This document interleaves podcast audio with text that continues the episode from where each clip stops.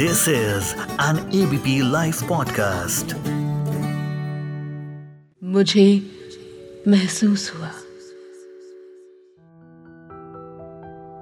खुश नसीब हैं वो लोग।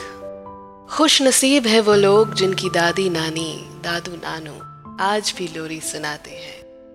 खुश नसीब है वो लोग जिनके ग्रैंड पेरेंट्स आज भी चुपके से मिठाई खाना कह के पैसे दे जाते हैं। वो नानी जिसके हाथ का चूरमा आज भी मुझे याद है।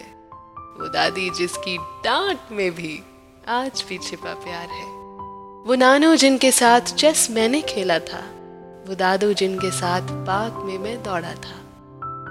वो नानी जिनकी थपकी से मिनटों में आज भी सो जाऊँ, वो दादी जिनकी गप्पों पर आज भी ज़ोर से ठहाके लगाऊँ।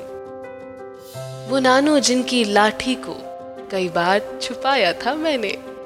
वो दादू जिनके डिटैचेबल दांतों को कई बार हैरानी से देखा था मैंने। वो नानी जिनके स्वेटर की नरमी आज भी मुझे याद है। वो दादी जिनकी जब भी हर दिन पाने का मन है। वो नानू जिनकी जवानी के किस्से कभी खत्म नहीं होते। वो दादू जिनके स्वैग के चर्चे उनके दोस्त आज भी करते। वो नानी जिनकी झुरियों पड़े हाथों ने तेल मेरे बालों में बार बार था लगाया। वो दादी जिनकी सलाइयों से बनी टोपियों ने मुझे सर्दी में था बचाया। वो नानू जिनके जोक्स पर हर किसी को हँसी है आती।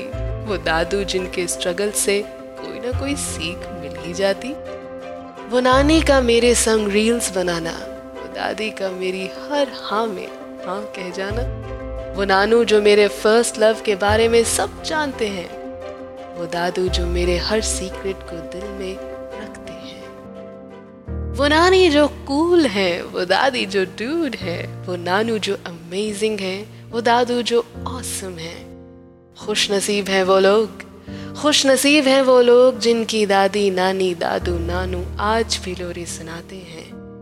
खुश नसीब है वो लोग जिनके ग्रैंड पेरेंट्स आज भी चुपके से मिठाई खाना कह के पैसे दे जाते हैं। तो अगर आपकी दादी, नानी, नानू, दादू है ना तो आप उन लकी लोगों में से कुछ हैं। तो उनको चेरिश कीजिए, उनके साथ ज़्यादा से ज़्यादा वक्त गुजारिए। चलिए फिर, आज के लिए इतना ही। मिलती हूँ जल्द। आपको सिर्फ़ यहीं, यानी कि एबीपी लाइव पॉडकास्ट पर मुझे महसूस हुआ पर मैं यानी श्वेता शर्मा